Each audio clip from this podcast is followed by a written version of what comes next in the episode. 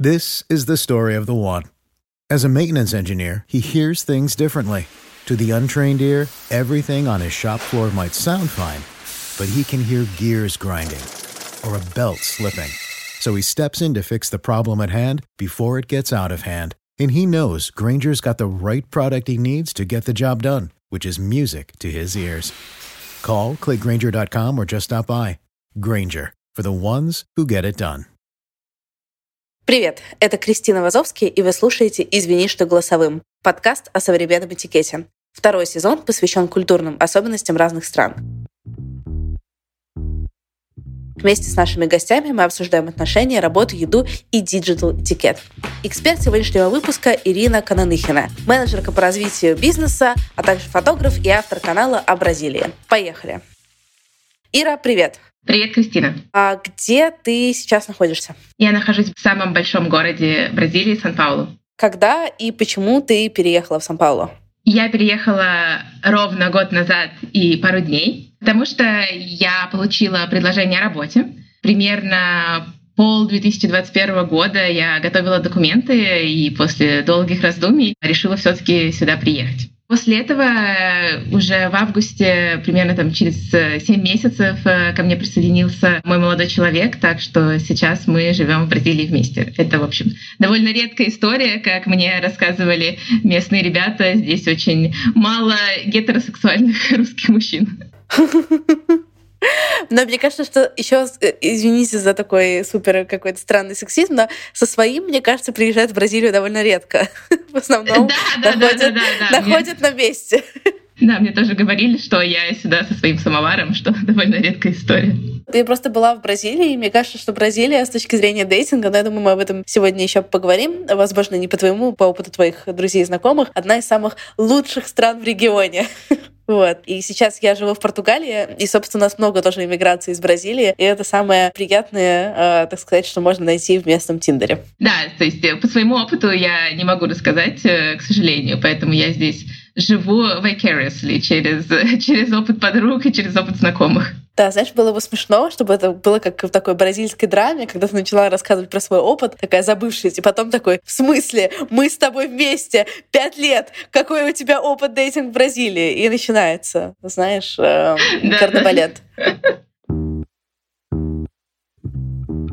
про работу в Бразилии. Как вообще работа с бразильцами в Бразилии, в бразильской компании отличается от, условно, российских э, русскоязычных реалий? Я работаю на немецкую компанию. Я здесь э, торговый представитель, то есть менеджер по развитию бизнеса.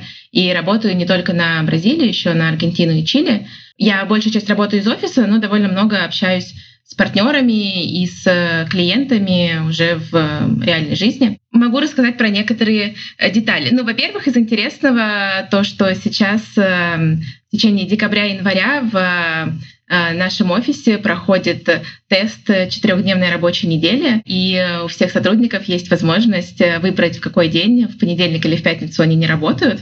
Если этот тест пройдет успешно, то, возможно, его будут внедрять. То есть для меня это было... Я про это до этого слышала только в каких-то супер успешных скандинавских странах, и для меня было очень неожиданно услышать, что в Бразилии тоже пытаются переходить на четырехдневную рабочую неделю. В целом, в работе с партнерами по сравнению с российской компанией есть такие отличия, что бразильцам, например, очень сложно говорить «нет». Они будут э, часто говорить, что «да, да, все хорошо, тут бом», тебе улыбаться, а потом какие-то вещи просто не будут происходить. Э, вы будете встречаться на следующей неделе, и вам тебе, тебе будут продолжать говорить, что все хорошо, мы над этим работаем, но пока они не захотят, э, то работа не будет происходить. Здесь примерно с ноября уже было очень сложно делать какие-то планы и назначать встречи, потому что расписание происходило примерно по следующему режиму. Они мне говорили, что, ну смотри, не, в ноябре выборы, нет, выборы, сейчас никаких встреч, очень сложно, мы сейчас ждем, посмотрим, какой президент победит. Чемпионат мира, ну нет, никаких встреч, потому что во время игры никто не работает. Это, кстати, интересный момент. Во время, когда бразильская сборная играет, может быть, многие слышали, что так было в Аргентине, так как Бразилия не выиграла, про Бразилию меньше рассказывали, но в Бразилии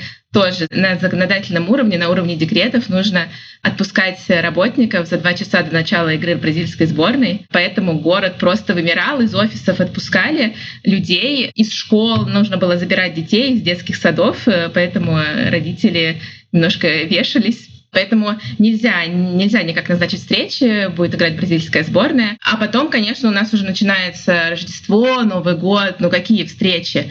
Есть небольшой перерыв э, в январе, а в феврале уже начался карнавал. Ну нет, то есть э, бизнес, бизнес начнется только в марте, после карнавала. Где-то Бразилия работает, в общем, с марта по октябрь, да, примерно в этом расписании. Да, примерно в этом расписании. Причем они безумно удивлялись, когда узнавали, что, например, в России не отпускают людей во время игры российской сборной. В смысле не отпускают? Это очень странно. Вот, это было такое столкновение двух миров. Было очень забавно. Представь себе, если ты пойдешь на работу в офис в российский где-нибудь там, не знаю, в Москве даже, и скажешь своему начальнику, извините, пожалуйста, мне нужно взять отгул, потому что сегодня играет российская сборная. Да, я, в общем, бразильцы бы не поняли, как работать в российской компании. Да, я при этом, я же работала довольно долго в российской компании, но на латиноамериканский рынок, и на Бразилию, и на другие страны Южной Америки. И поэтому переезд в Бразилию для меня был не с бухты барахты. Я уже несколько раз э, до этого бывала и в Бразилии, и в Аргентине, и в Колумбии. Но это все было такие краткие поездки. Конечно, я готовилась морально к тому, чтобы не путать туризм с эмиграцией, но все равно этот год был таким эмоциональных качелей, когда сначала мне все нравилось, э, прекрасная погода, я приехала в январе, я очень не люблю февраль в Москве, Потом я начала все ненавидеть, когда я очень долго не могла там решать какие-то вопросы с документами. Но сейчас я снова вернулась в баланс с миром из Бразилии.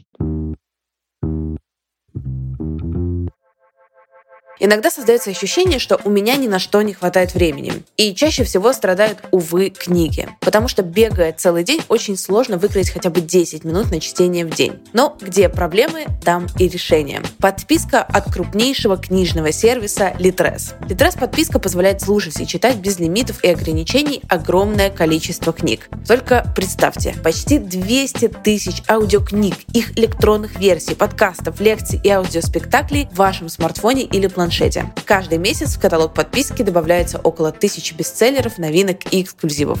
Одной из последних топовых новинок стала книга Колин Гувер «Напоминание о нем». Автор бестселлеров, возглавлявших рейтинг Нью-Йорк Таймс, написала новую историю о преодолении прошлого и выборе между любовью и долгом. Еще хочется рассказать о личном открытии, романе Татьяны Замировской «Смерти.нет». Книга о будущем, в котором можно пообщаться с ушедшими близкими. Там есть еще интересная тема цифрового интернета мертвых. Звучит как sci-fi, но это не совсем он, хотя декорации совпадают. Написано невероятной красоты языком наполнена точными наблюдениями о нашей жизни, смерти, памяти, отношений. И мне кажется, что для каждого эта книга будет про очень разное. Но я нырнула в роман с головой и вынырнула через несколько дней.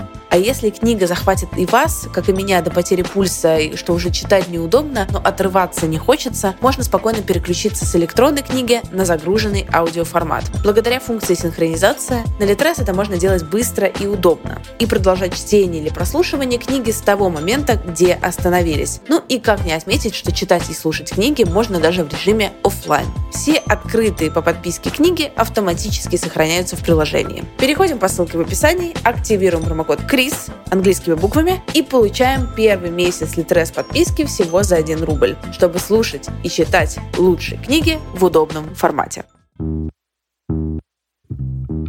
Что тебе первое, второе, третье бросилось в глаза? Какие культурные различия? Ну, первое — это э, соблюдение правил дорожного движения. То есть это то, что ты буквально выходишь из дома и сталкиваешься на первом же перекрестке. Я не вожу здесь машину, но я с точки зрения пешехода. Здесь никто никогда не ждет э, зеленый свет. Если ты не находишься на огромной улице, то на каких-то небольших улицах э, ты всегда переходишь на красный или там, на красный для машин. И мне даже показалось, что если ты ждешь зеленого света, то ты практически кричишь, что ты гринго, ну так называют э, иностранцев. И я для себя сделала вывод, что я лучше буду переходить на красный, ну типа проходить за местную, чем выдавать из себя иностранку и тем самым, ну как-то в кавычках скажу, подвергать себя опасности, потому что, конечно, есть еще история с криминалом в Бразилии. Тут история, что как-то сразу надо адаптироваться и сразу просто переходить на красный свет э, с людьми. Второе — это то, что здесь эм, э, Например, в, среди моих друзей там, в Москве услуги клининга стали популярны только вот буквально в последние годы и ну, не то чтобы все ими пользуются, а здесь супер принято иметь помощь по дому. И, конечно, то, что ты, как мне кажется, не встретишь в иммигрантских чатиках в том же самом Берлине, это обсуждение там, горничной, советы каких-нибудь, которые друг другу передают горничных. Здесь это супер принято, и практически у всех там девушки, которые работают горничными у других, у них тоже есть свои горничные, и это такая часть экономики, в том числе часть сферы услуг, э, которая очень распространена. Блин, супер интересно, конечно. Да, про горничную это не очевидно было. Да, это, это, это было не очевидно, это, но это при этом это то, что, с чем сталкиваешься практически сразу после приезда. И Третье, ну, так как э, вот прошлый год был такой знаменательный, потому что здесь были выборы президента, поэтому была заметна такая политическая активность и то, насколько общество в это вовлечено то, что для нас было непривычно, постоянные какие-то демонстрации, постоянные агитирования, причем эти демонстрации превращаются наполовину в танцы, устраивают какую-нибудь самбу. Это, в общем, политически танцевальное мероприятие. Это было интересно наблюдать, э, даже с какой-то небольшой завистью, потому что люди там, и с одной позиции, и с другой позиции могли свободно выражать свое мнение, не особо стесняться своих слов. Было очень интересно. Давай вот, раз мы уже снова коснулись темы выборов, поговорим немножко об этом. Какое вообще отношение с политикой в Бразилии у людей? Во-первых, тут надо оговориться, что здесь э, голосование обязательно. Это обязанность гражданина, то есть ты либо должен обязательно проголосовать, либо предоставить э, какую-то эм, записку от родителей, скажем так. То есть э, уважительную причину, почему ты не смог в этот день проголосовать. Соответственно, хочешь не хочешь, здесь э, практически всем приходится и идти на выборы, потому что, ну, если не придешь, там какой-то микроскопический штраф, но если ты еще и штраф не заплатишь, там начинают уже накладывать какие-то санкции, там, урезать зарплату, или если ты работаешь на государство, не выпускать из страны. Ну, то есть люди дисциплинированы за то, что они должны голосовать. И сейчас очень сильно общество разделено на два лагеря. То есть предыдущий президент, э, он был из такого справого лагеря, его называют часто бразильским Трампом, а пришел ему на смену левый президент, э, он уже даже э, вел свою кампанию под красным флагом, поэтому под его крылом объединились все люди более либеральных левых взглядов, причем не только коммунисты, естественно, но и представители всех меньшинств. И вот он с минимальным перевесом выиграл, поэтому сейчас общество крайне поляризовано. Люди с, с разными взглядами практически не общаются, на мой взгляд, что, в общем, тоже не очень хорошо, потому что не строится какой-то диалог. Есть ли какие-то табу темы в смолтоке в Бразилии? То есть э, обсуждать политику это все это делают, либо наоборот, это плохой тон? Если люди одних взглядов, то да, э, обсуждают, э, обязательно ругают другого кандидата, но если вы не знакомы и если вы не знаете взгляды другого человека, то это скорее табу, потому что, ну, то есть я иностранка, и у меня есть люди с разными взглядами, то есть среди моего круга общения друзей это скорее как раз-таки за нового президента, за Лулу, а среди коллег, партнеров это скорее за прошлого президента, поэтому я просто вежливо слушаю, задаю какие-то уточняющие вопросы и стараюсь не высказывать свое мнение, потому что иначе можно получить такую лекцию, которая идет на 50 лет назад. Э, и они обижаются, зачастую они обижаются, когда иностранцы как-то высказывают свое мнение по поводу их страны, потому что очень близко к сердцу воспринимают политическую позицию. То есть, да, я бы сказала, что если не хочется вступать в полемику, если вы не оперируете фактами, то эту тему, ну, либо можно просто вежливо поинтересоваться и узнавать, но вступать в дискуссии, это может привести к какому-то разрыву отношений или к не очень такому неприятному осадку после беседы. Вот мы тут плавно переходим к тему отношений, но давай сначала затронем тему дружбы. Как вообще знакомиться и заводить друзей бразильцев? Чаще всего сюда приезжают э, по любви, Поэтому, э, скорее всего, друзьями будут э, друзья партнера, и таким образом у большинства иммигрантов появляется какой-то круг. Моя история другая. У меня есть друзья с работы. Не то чтобы это очень легко, но мне кажется, практически как везде, если есть какие-то общие интересы, то можно начинать общаться. У меня еще есть друзья с там, предыдущих Airbnb, где я останавливалась. У меня были очень классные хосты. И мы с ними, с хостом, потом с друзьями хостов, мы вместе ходили на футбол, вместе ходили в какие-то музеи. И, в общем, мне кажется, что бразильцы довольно открытые к общению, особенно те ребята, которые там, немного говорят на английском языке, как минимум, то довольно легко заводить общение. Плюс здесь есть э, можно, может быть, в других странах, но я услышала только здесь про комьюнити экспатов, Internations, и многие заводят э, друзей э, на этой платформе. А как дружат бразильцы? Там, например, я жила когда в Англии, там отношения, отношениям нужно работать. Вот ты там год знаком, и ты там по четвергам можешь ходить в паб, и через год, дай бог, тебя там пригласят на какую-нибудь вечеринку, и то как бы не факт. А в России вот ты встретился, и если вы друг другу понравились, то вы сразу начинаете в десна целоваться. Такие немножечко полярные истории. Как вообще дружат в Бразилии? О, я бы сказала, что это близко к второму варианту. То есть одна из моих э, подруг бразильянок, я у нее снимала комнату по Airbnb, она меня в тот же вечер пригласила тусить со своими друзьями. То есть я въехала, буквально оставила чемодан, она позвала тусить со своими друзьями. А потом один из этих друзей позвал меня на день рождения. Ну, то есть мы... Даже для меня это было немного too much сразу такой близости. Вот, то есть они очень открытые в этом плане. Но, может быть, не переходит при этом какой-то к глубокой дружбе. Иногда жалуются знакомые, друзья из России, что это не переходит в какие-то обсуждения философских тем зачастую. То есть это скорее более такое поверхностное про потусить, съездить на пляж, пойти там в шопинг, такое времяпрепровождение. Но Опять-таки, люди разные на самом деле. Бразильцы, они дружат компаниями в основном или они дружат один-один? О, я бы сказала, что компаниями. Прикольно, да, потому что, мне кажется, в России скорее дружат один один, ну, по-разному, да, но скорее, если ты заводишь друга, ты с ним куда- куда-то ходишь вдвоем а потом, может быть, у тебя как-то добавляются еще друзья друзей и, и т.д. и т.п. Бразильцы тебя зовут, и ты сразу вливаешься в какую-то компанию. Поэтому легче завести бразильских друзей тем, кто приезжает не в одиночку, а там, со своим партнером, какими-то людьми-бразильцами, которые могут ввести в круг общения. Да, ну или открывай Тиндер и начинай свайпать. И нач... Да, да, да.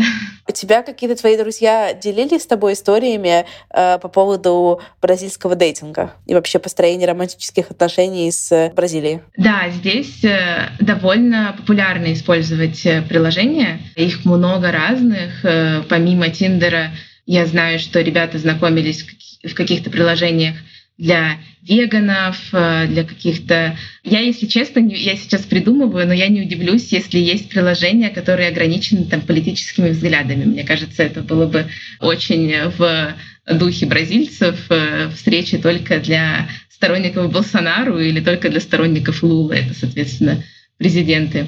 Ну и при этом это довольно быстро происходит развитие отношений, то есть тут нет каких-то правил трех, пяти, десяти свиданий, люди встречаются, идут в бар, и если нравятся друг другу, то там практически сразу происходит развитие их отношений. У меня был, допустим, бойфренд бразилец, и я помню, как он мне рассказывал, что, блин, что это, это как-то невежливо не заниматься сексом на первом свидании. Он такой, это невежливо. Вот. Я, я погорала, конечно. Может быть. невежливо. Ну да, да, то есть если вы не перешли к сексу, то значит как-то не понравились. Но да, к сожалению, мой, мой парень в соседней комнате, поэтому я не могу рассказать каких-то историй. Ладно, это было бы смешно. Но да, к сожалению, у меня нет э, своих собственных историй, хотя мне одна подруга рассказывала, что в, типа, в сексе есть бразильцы и все остальные. И я такая, типа, блин, такая возможность, я живу в Бразилии и нет. Могу только слушать истории. Есть плюсы, есть минусы, как говорится. А вообще бразильцы рано заводят семьи? И как у них, э, там, где они на шкале коммитмента, э, судя по тем, тем отношениям рядом, которые ты наблюдаешь? Они довольно долго живут э, с родителями, то есть до того момента, когда появляется серьезные отношения, они не спешат выехать от родителей. То есть у многих моих знакомых их бойфренды жили с родителями до там, 33-35 лет. И в тот момент, когда появляются отношения, они тогда уже выезжают и съезжаются с кем-то. И детей тоже заводят чаще всего уже где-то ближе к 40, не очень спешат заключать отношения. Во-первых, здесь более важное религиозное заключение брака. И кроме того, здесь есть такой так называемый civil marriage, это называется уневый ставил, это то, что ты можешь заключать гражданский брак, который дает тебе все права супруга, кроме, но не меняет твое гражданское состояние. То есть, когда ты где-то должен указывать свое гражданское состояние, ты все равно указываешь, что ты солтейру, то есть ты одинокий, но при этом у тебя есть все права супруга по отношению к твоему партнеру. И очень часто этот эм, вид союза заключают иностранцы с бразильцами или иностранцы между собой, чтобы дать своему партнеру право на вид на жительство в э, стране. Очень удобно. Да, при этом э, забавно, что в, при получении ВНЖ э, самого заключения этого союза недостаточно.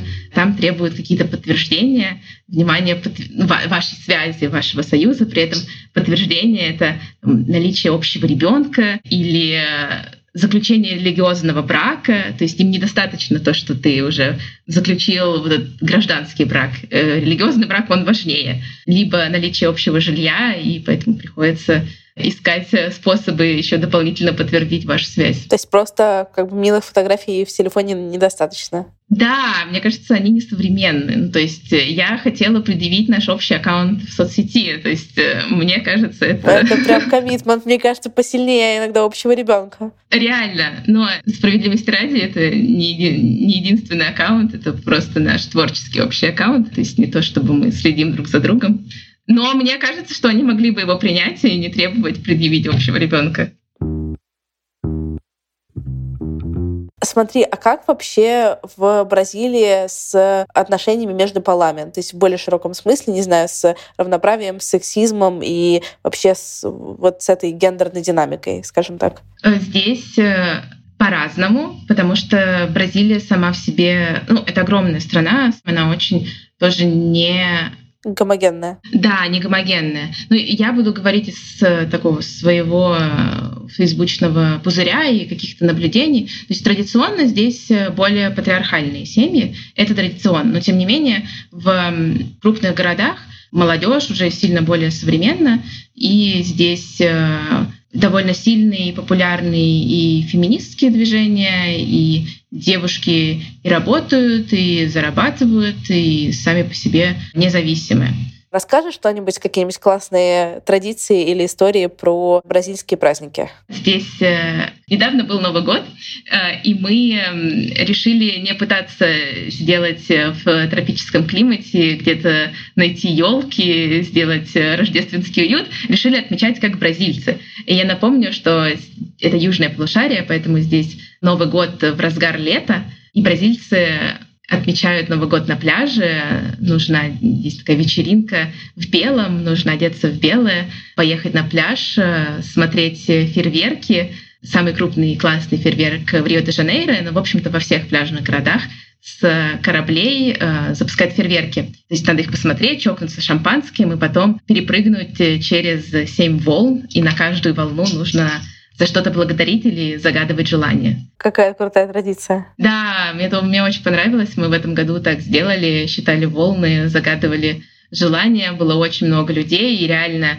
все прям старались, э, все были в белом, очень модные, классные люди. А, но при этом есть э, традиция, что то есть верхняя одежда должна быть белая, а нижнее белье должно быть э, какого-то другого цвета, и у каждого цвета есть э, свое значение. Зеленый к какой-то к здоровью, золотой к деньгам, и, в общем, розовый к любви. И надо, в общем, то, что тебе нужно в следующем году, такое нижнее белье ты должен надеть.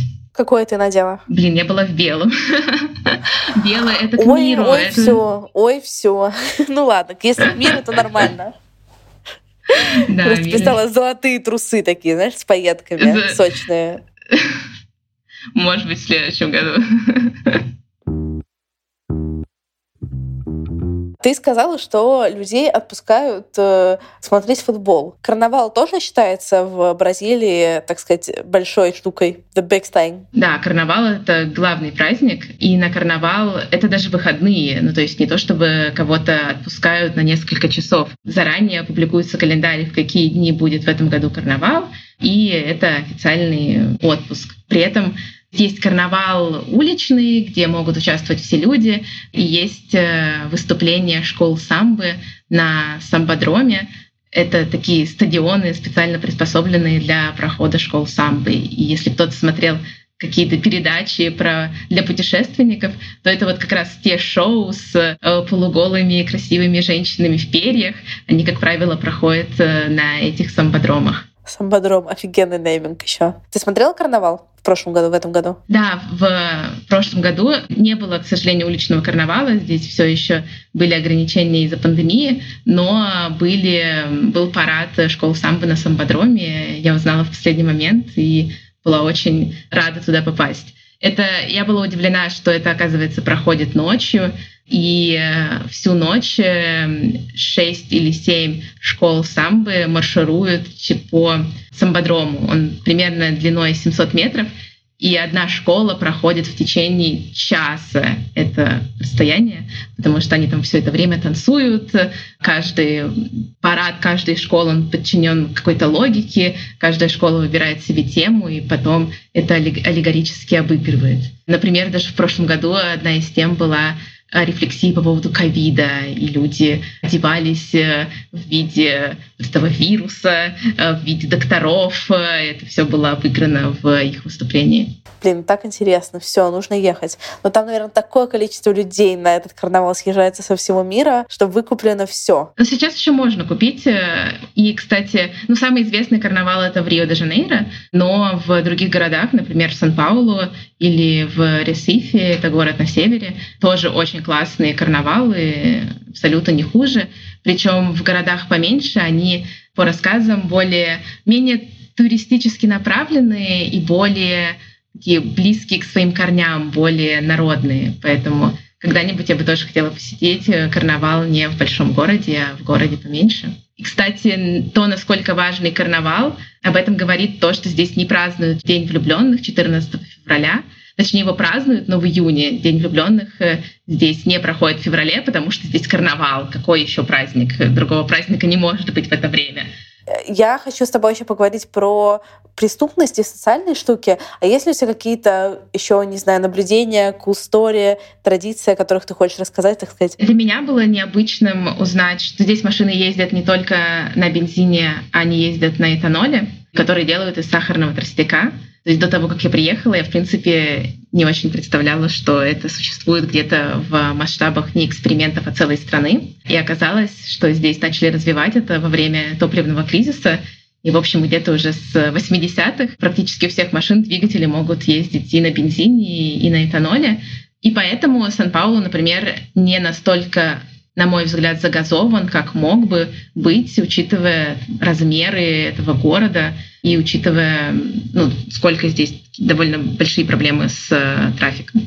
Здесь очень классный стрит-арт, это поощряют. Э, Например, для меня было необычным узнать, что один из стрит-артистов, его работа даже есть в Москве, она, я думаю, многим известна, это изображение Майи Плесецкой на Большой Дмитровке, там такая радужная балерина. И оказывается, это работа бразильского стрит-артист, суперзвезды, он здесь везде, его зовут Эдуардо Кобра, у него очень узнаваемый стиль, и он не только разбросан по всему Сан-Паулу, а, в общем, во многих крупных городах мира.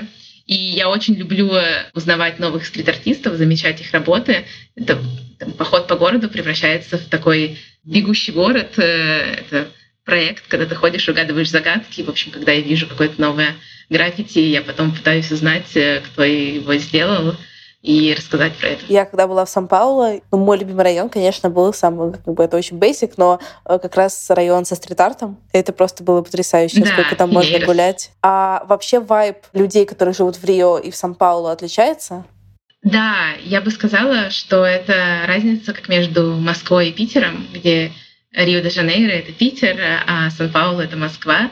То есть э, в Рио люди немного более расслабленные, они такие больше про искусство, больше про тусовки, потому что там плюс пляж находится. в общем, тут тоже есть некое соревнование между Паулистанос, это люди, которые живут в Сан-Паулу, и Кариокас, это люди из Рио. Каждый там пытается доказать, чем их город лучше. Давай поговорим немножко напоследок, так сказать, вот про преступность, потому что мне кажется, что есть, не знаю, стереотип, или, может быть, это не стереотип, почему многие люди не откладывают, так сказать, свои поездки в Бразилии из-за того, что э, есть представление, что это очень опасная страна. Как на самом деле обстоят дела с преступностью вообще? Ну, это представление не очень далеко ушло от правды, к сожалению. То есть здесь, э, если спросишь бразильцев, они скажут, ну, да нет, не опасно. Меня всего два раза в жизни ограбили. То есть у людей здесь э, другое представление об опасности. А, для меня два раза в жизни ограбили, это не означает, что здесь безопасно. Но в больших городах действительно нужно внимательно следить за своими вещами, нужно знать, э, в какие районы ходить, э, в какие районы лучше не ходить в одиночку или не ходить ночью, и в целом быть на чеку. Есть такая история, что здесь э, бывают ограбления с оружием, и это ну, типа, меня смущает немного больше, чем если бы просто вытащили телефон. Со мной, кстати, ничего не случалось, э, а я любительница и там и ночью пройти домой. Я не очень люблю себя ограничивать э, в том, чтобы возвращаться домой только засветло или только пользоваться Uber. Я езжу и на общественном транспорте, я хожу на танцы, с танцев возвращаюсь поздно. И со мной, может быть, это пока удача, никогда ничего не случалось. Может быть, я сейчас рассказала, это выглядит очень страшно, но у меня уже много знакомых э, приезжало в гости или по делам. Со всеми все было нормально, но надо придерживаться каких-то правил безопасности. То есть не особо светить э, своим телефоном на улице, не носить э, бриллианты, золото, посоветоваться с кем-то местных, в каких районах ок, в каких районах лучше не ходить одному или не ходить э, затемно, и ну, все будет нормально. Ты же была в Колумбии? О, да, я была в Колумбии. Там у меня примерно за пять минут, э, пока я была одна, украли телефон. Обожаю. А, по твоим ощущениям, ну ладно, после этой истории явно понятно, что ты ответишь. Но давай так, если Колумбия по степени опасности это условно, не знаю, как бы, давай по десятибалльной шкале оцени Колумбию по степени опасности, которую ты ощущала. Вот что у тебя от 1 до 10? Так как я была во многих странах Южной Америки, и единственный раз, когда со мной что-то случилось, это было кража телефона, но она была без там, применения оружия, без каких-то насильственных Ты сейчас говоришь, как друзья, до меня, до меня грабили, но без оружия. Да-да-да. Но это было красиво. У меня буквально там за пару секунд вытащили телефон, и я этого даже не заметила. Скажем, что тогда, по моему опыту, Колумбия это 10. Ну, в Бразилии я бы сказала, ну, 7-8 по моему ощущению. Я была в Колумбии полтора месяца, со мной ничего не случилось, меня даже никто не ограбил, но я вернулась в Лондон невротизированная, просто до невозможности. Я потом еще следующий месяц не доставала телефон в Лондоне на улице. Хотя Лондон, типа, ты можешь, не знаю, обвешаться телефонами, ты можешь положить его на скамейку, уйти, вернуться, он будет там зачастую. Но я реально там, типа, когда я ходила затемно домой в Лондоне, возвращалась, я постоянно дергалась. Телефон я доставала только в магазинах. Ну, то есть я после Колумбии такая, знаешь, немножечко дерганая вернулась. Мне кажется, я уже просто привыкла к этому в Бразилии, что там телефон надо доставать э, в каких-то безопасных местах, нужно оглядеться, что вокруг тебя нет каких-то подозрительных велосипедистов или мотоциклистов. Здесь очень много рассказывают про всякие схемы, что товарищи одеваются доставщиками, и э, если это велосипедист, э, он просто быстро проезжает, выхватывает телефон из рук или велосипедисты одеваются такими спортсменами, велосипедистами в трико, и на них никто никогда не обращает внимания, а потом оказывается, что они воруют телефоны. Но опять-таки, на моем опыте ничего даже пока близко похожего на пытку ограбления или кражи не было. Но если что, то не дай бог, но ты пиши, сделаем апдейт. Но, кстати, это рекомендация. Я невротизирована была как раз-таки, опять-таки, тоже после Колумбии, потому что это было супер неприятно, что меня не только украли телефон, а его еще очень быстро взломали, хотя якобы айфоны в режиме Find Me превращаются в кирпич, но колумбийские умельцы взломали его за полчаса, зашли во все мои аккаунты, включая Mail.ru, и что-то пытались оттуда достать. Поэтому у меня тоже была такая травма относительно телефона, и первые пару месяцев у меня было два телефона, и со свой, мой основной лежал дома, а такой попроще тот, с которым я ходила по улице. И это, в общем-то, моя рекомендация тем, кто, если очень сильно переживает, то приезжать с двумя телефонами и носить телефон на улице, тот, который только с картами и там, с доступом к интернету. Вот как бы э, все, что вам нужно знать. И последний вопрос бразильские знаменитые фавелы. Мне кажется, если что-то есть более знаменитое, чем карнавал, то бразильские фавелы. Насколько большая дырка между классами? Я не знаю, это, как, наверное, какой-то термин есть, но вот сказала так. Inequality — это на русском неравенство. Неравенство, ну, да. Очень большое, невероятное. То есть это тоже шок, к которому сложно привыкнуть. Это очень много людей, которые живут на улицах. Их здесь называют морадоры с Дахуа. Это, ну, дословно, жильцы улиц это даже не те люди, которые живут в фавелах, а которые буквально живут, э, там разбивают палатки на улицах города. И к этому, конечно, очень сложно привыкнуть. Здесь, насколько я поняла, большую роль сыграла пандемия. Многие люди, которые приезжали на заработки в большие города, потеряли работу и оставались, остались в этих городах, э, ожидая другую работу или просто живя на улицах.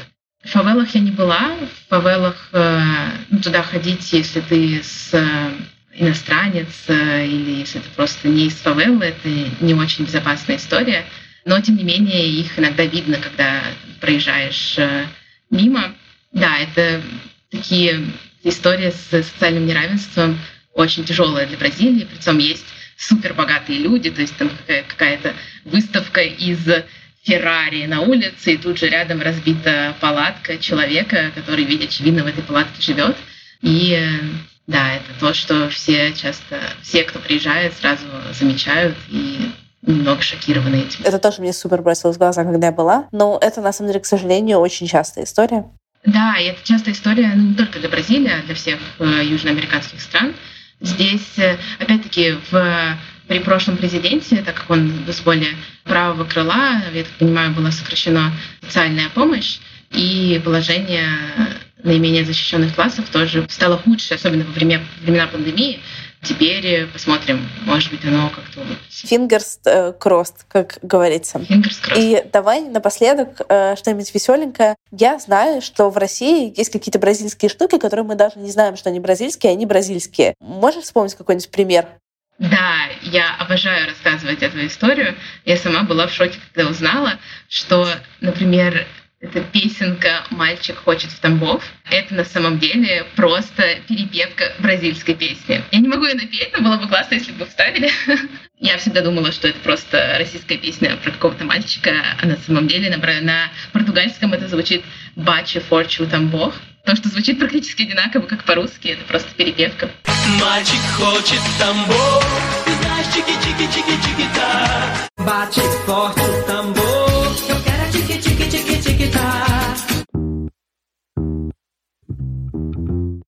И еще из интересного, это тоже суперизвестная песня из «Генералов песчаных карьеров». Это тоже на самом деле бразильская песня бразильского композитора. Вау, Мне кажется, что это э, как бы идеальный фан-факт, который все наши слушатели смогут рассказывать на пьяных вечеринках про мальчик хочется Тамбов. Ира, спасибо тебе большое за запись. Подписывайтесь, пожалуйста, все на канал Иры. У нее очень крутой канал. Мы ссылочку оставим в описании подкаста. Заходите, смотрите, читайте. Ира, спасибо тебе большое за сегодня. Мне было дико интересно. Спасибо большое. Спасибо за приглашение.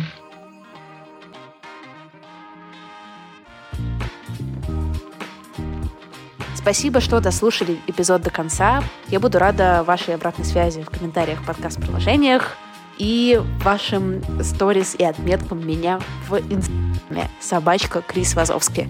До встречи на следующей неделе. Пока-пока.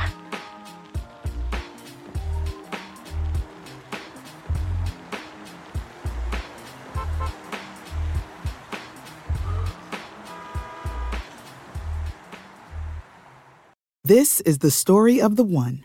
As head of maintenance at a concert hall, he knows the show must always go on. That's why he works behind the scenes, ensuring every light is working, the HVAC is humming, and his facility shines. With Granger's supplies and solutions for every challenge he faces, plus 24 7 customer support, his venue never misses a beat. Call quickgranger.com or just stop by. Granger, for the ones who get it done.